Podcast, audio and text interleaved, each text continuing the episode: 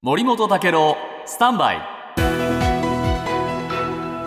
長官読み比べです。今日朝日新聞の一面ですけれども政府はですね日本学術会議の会員の選び方などを見直す学術会議法の改正案。これについて今の国会に提出することを見送りました、はい。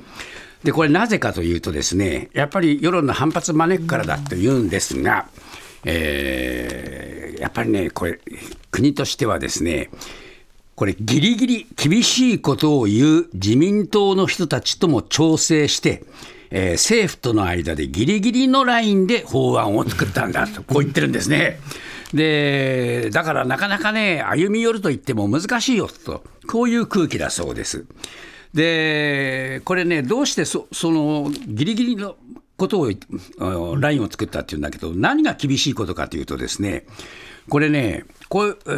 PT という、プロジェクトチームというね、えー、この学術会議の組織の在り方に批判的な自民党のグループがあるんですね。はい、これが2020年にですね、新たな組織として再出発すべきだとした提言を出しました、はい、つまりもう話せ、切り離せという、こういう声を出したというんですね。で、PT の議員の一人はですね、金は出せ、国、口は出すなでは国民は納得しないぞとこう言ってるそうです。で、一方で東京新聞、えー、学術会員側はですね、2017年に軍事目的の科学研究はしないと改めて確認する、これね、えー、声明を出しました。はい、だからこれ、ガプリ四つになっちゃってるんですよ。